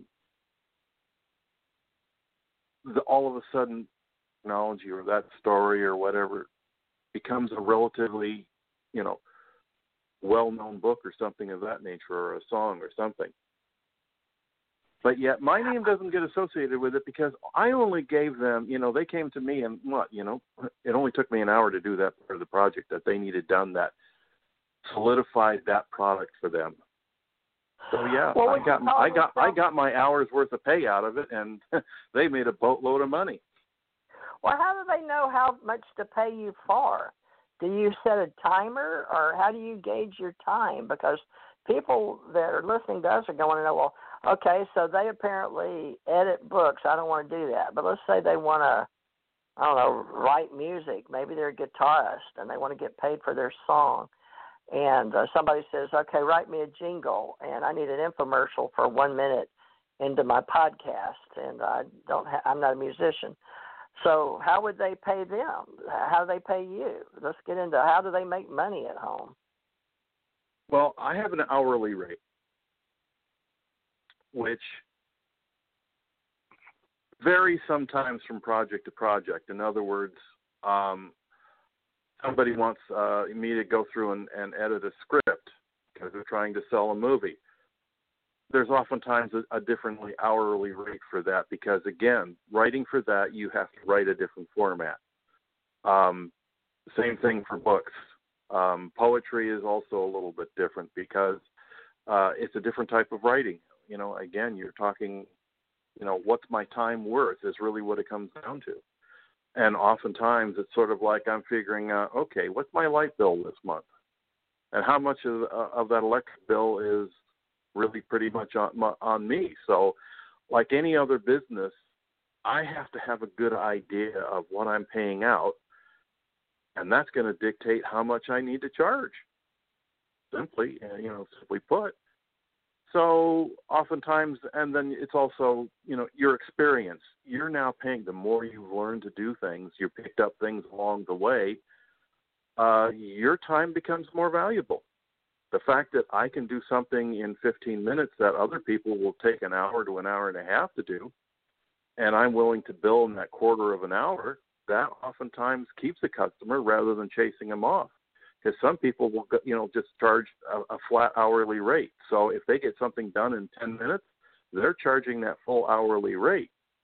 And if their clients ever find out, to them they sort of feel like they're being cheated. Well, unless you spell that out up front, yeah, I you know, my work is, you know, so much an hour and if I get something done in 10 minutes or you know, in an hour, you're going to pay the same rate. So I've learned oh. to, to bill quarterly, uh, quarterly hours, just because that's the way I work. In other words, I find and get things done quickly and my customers are happy. And for that reason, I get a level of work that is comfortable for me, and it's also comfortable for my clients. So, what can you do in 15 minutes for $12.50? Is it more that you do an hour? Uh, well, like that one, two or three or nine pages. I I just grabbed a file to see what you could do, and you did a good job, folks. I mean, he did the basics because there was, and I didn't even know what I gave him, so I was shocked. But you know checking the the way that it's set up and it depended on what I was going to use it for. But I think it just came off of some website template or something and I just downloaded it into my computer that was whatever it was on. I didn't pay any attention. But you yeah. know but I you knew enough about the things in writing that most people don't pay attention to especially in today's themes when especially in WordPress we just nowadays we have blocks and we you know on our websites we do widgets and there's various there's talk folks that using templates but now they're getting us away from what we used to do and just putting it making it so easy. People are using uh they say well i don't know what you know and so they'd rather go pay and and buy a simple little monthly wix or some simple thing like that so they can just cut and paste it over they don't do what we did as edit- editorial anymore or working but uh you know, I've got a lot of different companies. It depends on what you need and the people. So let's say that they don't. They just want to do a simple domain. Now you've got a company, but you you're known for software checking out software for people as well, and you found some ways to just the cheaper software. And I guess that's what we ought to make some videos about. Is uh, our podcast, you and I, is grow a group of people that we can trust you know, LinkedIn is a funny funny thing. You can meet people all day there, and they're all doing basically the same thing, and they're all looking for other people they can make money with and outsource or grow if they can't do it. But you know, they're not Ogilvy or or Disney or you know any of the big groups, Oracles or you know any of the big companies. These are just individuals that may represent another company. But let's say you and I start looking at software and if you recommend it, you're going to just bill them out. Okay, well, I'll bill you. I I don't know if we should just tell them a minimum. What should people do at home? It's up to them. If they say, "Well, I work for, let's say, thirty-five an hour because I'm at home and I'm right out of school. Otherwise, I have to work directly for Go GoDaddy." I don't know. You know what I'm saying? you can work directly for a big company at home now, or you can just start working for yourself. But I want to grow some entrepreneurs at home that say, okay, TJ, I heard you and David talking, and I've got something I'd like to write or should write, and then can you help me get it formatted? You know, me or David or both of us together making a project. But then we'll neither one of us do graphic design, so we'll have to hire a graphic designer and let you know what that's going to cost, unless you can load it yourself direct, and that gets a little complicated even for me because yeah. sometimes sometimes my book covers fit and sometimes they don't, David. And that's when you start getting into pixel counting and size. So uh, we ought to come up with some kind of study or survey, but we don't know, right? We can of software we can put out there or either write it or build it and figure out what people need. You work with musicians, I work with musicians. Now, a lot of people are coming to me now, want me to help them edit what they've already done or they've they've taken their phones out but they don't know how to edit properly or they want to put their business uh, information inside their infomercial you know things like that so yeah. there's all kind of things we could do but we want people to do it for themselves so you think we should do podcast 101 or help them learn their domain, or we can help them get their blogs going if they have the time. Nowadays, yeah. people have more time at home. I don't know if you want to talk about blogging versus podcasting versus Vimeo or YouTube, but I see them doing a little bit of everything. I don't know. I'll let you talk um, for a minute. Again, it comes down to what somebody wants to do. I mean, I typically, uh, for the way back when I took radio and television production, there was a joke uh, that was often heard and used where somebody says, "Yeah, I have a face for radio," and what that meant was is that they didn't have a very pretty face, but they had an excellent speaking voice, and so therefore, you know, you buddy should stay, uh, you know, in in radio as opposed to getting yourself in front of a camera. Because some people just aren't as photo, you know, photogenic as as others, and uh, so there's there's something to be said for that as well. And this is oftentimes when you look at newscasters and reporters, uh, you know, typically we use that phrase, uh, you know, the beautiful people. Um, and yeah, there's a certain amount of of that that goes on in you know in television broadcasting and radio as well. And, you know, and as they say in radio, you don't have to have a pretty face; you just have to have a pretty voice. Uh, so yeah, that was always the running joke whenever we, you know, we'd run into somebody else in the industry. Oh yeah, you've got a, you've got a, you've got a face for radio. Um, yeah. So here again, you know, I'm more camera shy than anything else. I don't mind speaking, you know, on the radio necessarily, because I've been told, yeah, you've got a fairly good voice. And there again, in doing a blog, you have to be kind of an mm. actor. You have to kind of know where and when to raise the pitch in your voice or lower the pitch in your voice to bring certain accents because you're still having to make it entertaining. And if you just don't have an entertaining voice and you can't talk and you can't tell a story, eh, you might, you know, blogging or, you know, might not be for you. So here again, uh, and there again, the more you practice it and you become better at it, the less time you have to spend editing, so on. You start cutting your production costs. That's one of the other things that goes into my pricing is how much production time I have to spend on doing any given product, whether uh, that project is uh, editing somebody's story or poetry, or the time I'm spending looking for somebody else to maybe do just that, the graphics, or to do the artwork. Um, here again, that becomes part of my, my price to somebody uh, in doing a project. The other thing that I would tell people also, if you're going to be a writer, you have to negotiate a price with that book publisher when you get to that point. And so, how do I know what my, you know, what what what kind of price should I go after in my book? And the answer is you say to yourself, okay, I think my time is worth thirty thirty dollars an hour. So you basically keep a, a time card of okay, I wrote for three hours today, so that would be ninety dollars. I wrote four hours yesterday, and how many hours every day, and you keep track of it just like you would a time card, and then you multiply that at the end when you've got that story done, and you say, okay, uh, I spent twenty eight hundred dollars on my writing my story as far as my time was concerned. Well, that becomes important to then negotiate a price with a book publisher because a book publisher wants to do everything they can to lowball that writer because they're in the job of making money. That's their business. They just happen to do it by printing books. So yeah, they they're looking to cut their overhead as much as possible, just as anybody would, and just so that they can also turn around and get the biggest part of the, the, the of the profit that they can. That's the name of the game, making money.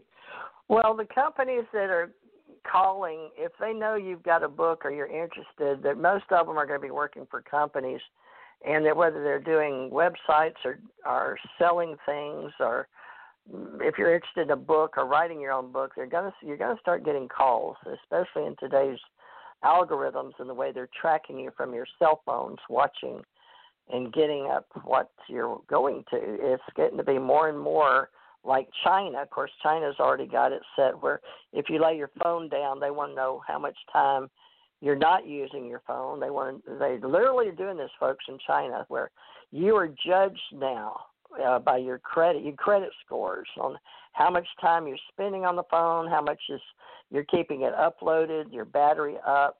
They can tell everything where you go, what you do with your time, as to what credit you're going to get. And now, due to I guess the Bill Gates and Melinda Gates, whether good or, or bad, uh, that's the jury's out for the entire world till we see down the road because they, you know, were interested. In, we call them do-gooders on the planet, but uh, they were interested in helping the world and went to Africa and saw things. So you can follow that on YouTube. But then they got into this inoculation, and here we are now, what, 20, 40 years later, after we all are into Microsoft and him making tons of money. Of course, he's been beat out by Amazon, you know. But uh, the thing is, they got interested in helping in the medical world and helping all these starving children or women that were having. They got into controlling uh, the population and helping people save their children that they already had. So now we're all looking, you know, long term as well. They make the problem or see a problem and make the solution, but they still tend to gain from the. Uh, they're going to help the people in these countries not just Africa but India now with those little. You can look all this up. This is public knowledge on YouTube, uh, where they they stamped them like the uh, in uh, Nazi times where they had those numbers on the Jews, which I still don't know what those were for. I don't know if you do, but there's a good book for you.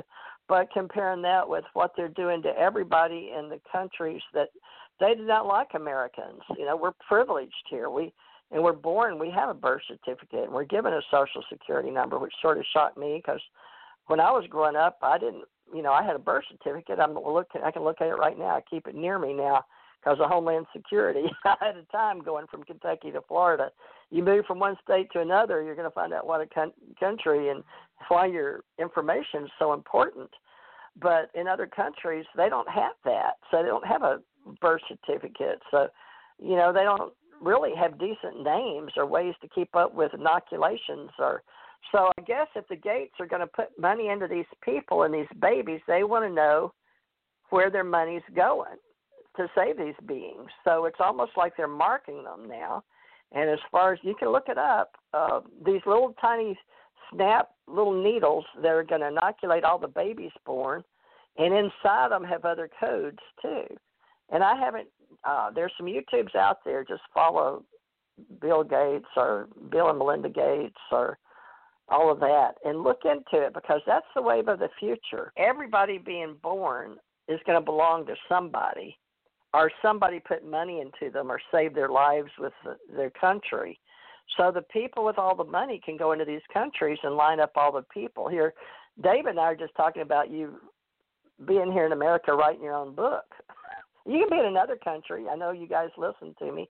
I don't know if you'll find me on self help, but this is just one of many talk shows I'm going to do to help other people. But you know, we're supposed to be privileged and ahead of the curve here in America. That's why I asked Dave in the beginning, was he proud to be an American? Because we have a lot of things going on to be alive. So there's no reason for us to sit home and not be doing something, especially in cyberspace when we're basically the country that created it, far as I know.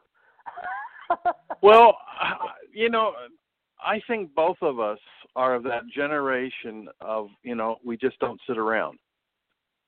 I mean, yeah. my grandfather was the same way. I mean, he was always busy doing something, even though he was retired. You know, you'd say, "Oh yeah, I'm retired."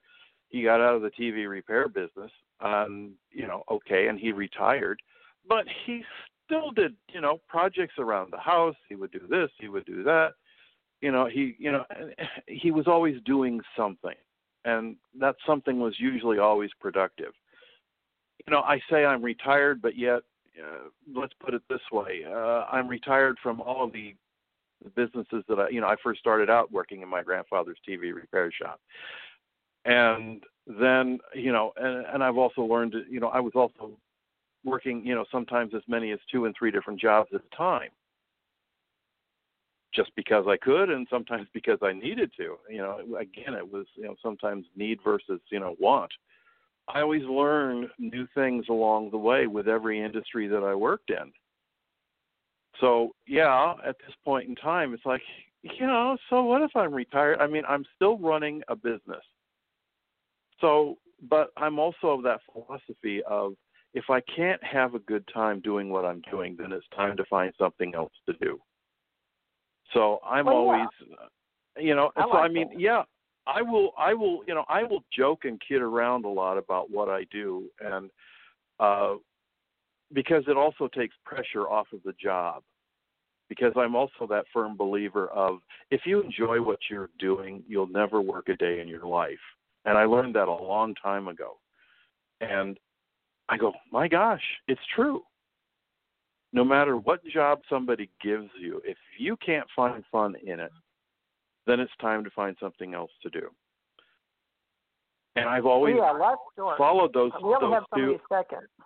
I'm sorry. Go ahead. perfect philosophy. If you're going to work, you know, and that's just it. I don't believe in work. I believe in doing a good job, number one, and I also enjoy, you know, I have to enjoy it. But then again, I've worked for you know bosses that ha- would go out of their way just to make that job miserable, and I'd still find, you know, fun and humor in it, and it would drive that boss up the wall. And that sometimes was the thing that would change it. Okay, he doesn't want me to have fun with it, and it's gonna okay, fine. I'm going to do this and have fun with it and just watch him, you know, drive that person up the wall. And then after a while, they finally stop and they say, "Oh, I'll just let him do whatever he's going to do." and then it makes it, it much better for everybody else I was working with, you know. And that's just it. Again, you talk about you know teams, which we talked about a little bit a while ago. Uh, yeah, I'm also a firm believer of you put people who know what they're doing, how they're going to do it. They almost know, you know, uh, as we say, they finish each other's sentences for each other. You know, that's teamwork, where you know what the the person that you're working with is going to do and say next, and you don't have to sit down and hammer out a plan because you've already done it. And you do it over and over and over and over and you become you know basically that well-oiled machine in the process Well, I've So- got people too that want me to help them free, and I guess this is free, helping people on uh, listening, whether you want to make money at home or not. But uh, if you want to just get on Google Chrome Store and look what all they've got, you know, you can look at all the apps, just like the kids do. GitHub, GitLab.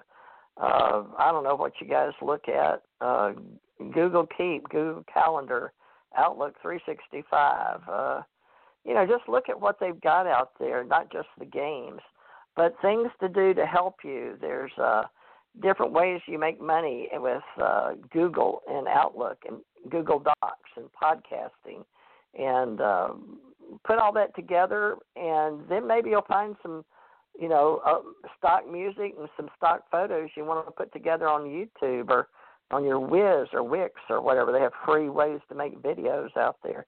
But uh, you know, if you decide you want to get some help, then come to us or join our little club or whatever. But uh, I'm going to start learning more, and I think I enjoy learning, so I'm going to always be learning. So I'm going to be on here, and uh, we're getting close to the me- time, but I've got a tracking time button uh, on my radio show, and we can put it in productivity. Now you can get it at your uh, extension at your Chrome web store, and I suggest a lot of my friends are using Zoom Scheduler, Office, uh, Google Translate. Those are the top ones on your Google Chrome store. But start getting familiar with what so many of us around the world are doing. It doesn't matter if you're not working, if you're not doing podcast, if you're not blogging. You can go to Blogger, sign up for a free blogger just to get your uh, writing chomps on, just brainstorm. You don't have to write anything in particular and go back and look at it. You can edit it right on Blogger. But Google has helped a lot of people get into the internet, and there's all kind of tools to get you involved. So look at all the free stuff, And then when you start wanting to make some money and getting good at it, and then you can also be, like I said, a an affiliate, or you can join our group for training. We're going to have webinars and training classes, and uh, help you on Skype. Skype is free. Of course, I pay. I say six thirty-five or twelve come out a month because I talk to people around the world. But you don't have to have a phone number. But uh, come look and see what other people are using in their resources, and if you need it, and then you can. I've got a Patreon account, uh, and you can make you one if you're an artist, author, or radio show host. Domain is P A T R O N, Patron. They call you a patriot or Patreon customer. Uh, put what you do on there. P A T R O N. And it's uh, for me, it's patreon.com forward slash join forward slash, and I use Theresa with J Morris because there were so many Theresa Morrises. I found out that traveling the world and going to casinos for 20 years. So lots of Theresa Morrises. And uh, hopefully someday I'm going to learn to be a comic. We may have it where I have one show a week, or if I get brave enough, where you can do stand up comic because it's not easy being a comic either. But you never know when you want to go to a show. But we don't have one of those. We didn't have them in Kentucky either, but where you can go do some stand up comic. What would you call that, David? Let's say get you're in you're in theater, weren't you? well, I was in stagecraft, and I would eventually I I would do more. I started getting to the point where I was directing more, and I would still work in the booth and do lights or whatever, which was mostly what I You're enjoyed doing the most. behind the scenes, huh? I yeah, I like the guy. I I want to be the guy who shines the spotlight on somebody else and makes them look good. That's where the satisfaction comes from me. Well, that's like being a publicist for people out in California or New York. But also, if you just want to help writers, and then a lot of our people, just so you know, the events tie in. If you're anime or co- Comic Con person or paranormal person or UFO person, see, that's how it ties into my radio. And I'm just going to tell you right now, there's something wrong with your picture sideways, and I didn't do that. The one you sent me, David, is sideways, and I can't get it Hmm. off of my radio show now. And I know you did. It looks straight up, but when it it flipped itself, and I can't get it off. So these are questions you need in technical support, folks. But there isn't one at Blog Talk Radio. So when you hit the episode, I've erased it. I took it down off of the show tonight. But if you see it right now, when I'm looking at my upcoming, it's got David's picture. I like the one with your beard and glasses. Is that older or younger? You look Uh, that was older. Oh, I only had a mustache back then when that one was taken. That I used for my uh, profile picture on uh, LinkedIn. That was older or younger now? Which one? Well, it What? was it was when I was younger. Okay, well, what's the one with the green? That you don't even have. That was today. That was Well, today. you just look younger now. That's weird. You just took that one. yeah. That's strange, but you don't have any glasses or beard. But you No, be, much. I, Isn't that weird? Yeah. But I guess that's for a lot of but I- people. well, I Uh-huh. had cataracts. I had cataract surgery, son. So now I don't have to wear glasses when looking at things close up. Before I had to because I was farsighted.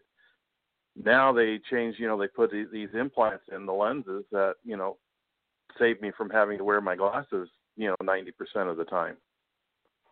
So All right. before I always had to wear glasses. Well, folks, look at affiliate marketing because that's you can pick up whatever it is that you want to talk about on your podcast and then sell it on your domain. And if you want a domain, come to me or David, and uh, I'm gonna throw up some WordPresses. But Dave, I've got you on TJ Morris Radio. I just threw that up. I, I buy domains and for fun, folks, and create. But nowadays, with the SSL certificates being so expensive, I can't have 75 to 100. Neither can most people unless they're mega rich. But I am going to keep a few names up just for marketing purposes or uh, what we call educational entertainment in my business because I do podcasting. But we're going into videos, and uh, I'm going to be doing webinars, and hopefully David can come and do some for his industrial documents just to show what we can do. And uh, I'll, I think we're going to get into some more videos too because that's what customers want. But I'm going to stick with David's. Uh, I'm going to run 60 an hour because I got to make a little bit off of him. But I'll throw his prices up on TJ Morris Radio. But most everybody I worked with made 60 to 150 an hour. Janet makes 150, and uh, our psychic readings are one, two, and three dollars a minute, which I already told David. But we're going to get some co prices up there to see if we can't run a weekly talk live shows podcasting, and I bought that domain. I don't know if it's talk live shows or live talk shows. About one of them. But David, you're on uh, com. You're also on TJ Morris ET Radio and ACIR Radio. So I got you on the three brands that I own. And uh, of course, you're on blogtalkradio.com where this is live out of New York and, and recorded immediately. But it will go on. Give it about 10 minutes. It loads it and then it puts it out. Uh, Spreaker gets it about every 15 to 35 minutes for most everybody. But within 30 minutes or so, you'll be up on YouTube. You're going to be on the uh, YouTube. Now, my American Communications Online is my reseller account, but that's the one you'll be on that matches Spreaker as my company because right now I don't want to pay more money to all these channels, but uh, you'll be on American Communications Online Broadcasting, David, and any of your customers that want to make a uh, live podcast. But tell them it's uh, 60 an hour is our normal charge unless they want to go on my Patreon and support me monthly. And I think there's some okay. kind of discounts on there. But uh, you get get half off because you're the partner with live talk shows. But go to ACO Radio, folks, and see David. It's under uh, what is it? Talk. Oh, talk shows live. My brain just kicked on. So I uh, remember seeing David's picture. Believe it or not, David L Rivera, folks, helping us with his company is Industrial Documents, and we're going to be writing money at home business and doing some 101 classes. And as we find some good affiliate partners, we'll let you know because we're I only want to have people in David and my our ACO Professional Association, but the ACO is for American Communication Online folks. If you wonder, our ACO club, and then live talk shows, and uh, we'll start running some.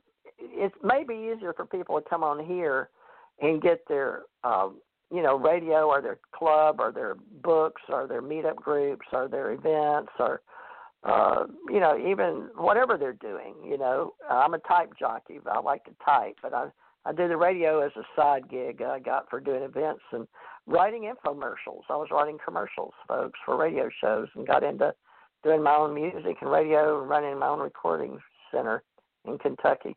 But I'm starting all over again. So, Dave, you did a good job. You do have a good radio voice. And uh, if you will, just uh, post this and let's see if we can't work together. Listen to it, and we'll figure out. Would you like to come back next week or another night, or you want to just do one a month, or you want to see how this goes, or I know you're. Oh, let's see how let's, fire. let's see how this goes. Um, because like I said, I got a house to rebuild and all of that, so I have to deal with those folks, and they're only during the day, which means I'm not going to sleep for days on end. Yeah. Well, if you have that, you you start marketing and you're getting people that want to do shows, just let me know because we okay. can do those. It's we can record them at any time, if day or night. Okay. And we can record ourselves anytime, 24 hours a day. David and I are both sort of late night people anyway. I don't know if you want to call it a sleeping disorder or not, but anyway, uh, when you work internationally, on uh, radio and uh, helping people with their businesses and writing and uh, get audio and video, you pretty much have to be available to all countries 24 7. So uh, a lot of us that have gotten to be in cyberspace, folks, we're working 24 hours a day. That's your technical support people helping you get your domains back up and get your radio and podcasting going. So just let us know what if we can do it. We're here to assist you. So meet me back here I'll be here Thursday night with uh, psychic readings and people. It's like a Dear Abby, and it's a lot of fun. And we record those on Thursdays. So I'm recording Tuesdays, Thursdays, and Saturdays for fun, and Monday, Wednesday, Friday, and Sunday for people that have their own businesses. So let me know what you want to do, David, and we'll get you started okay. up here. And uh how long? You don't know how long your house is going to take. It may be all summer. So you're oh, on a six on to eight, call. six six to eight months. Oh my! So 2020, you're just going to have to work fill in part time helping other people then with your unless they're steady customers, right, on an hourly basis. Is that right? Yeah. But you got to get your new equipment set up.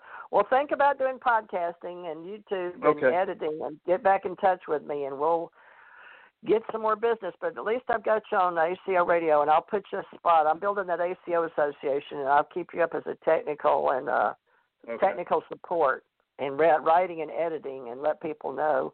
So, folks, I guess that's it.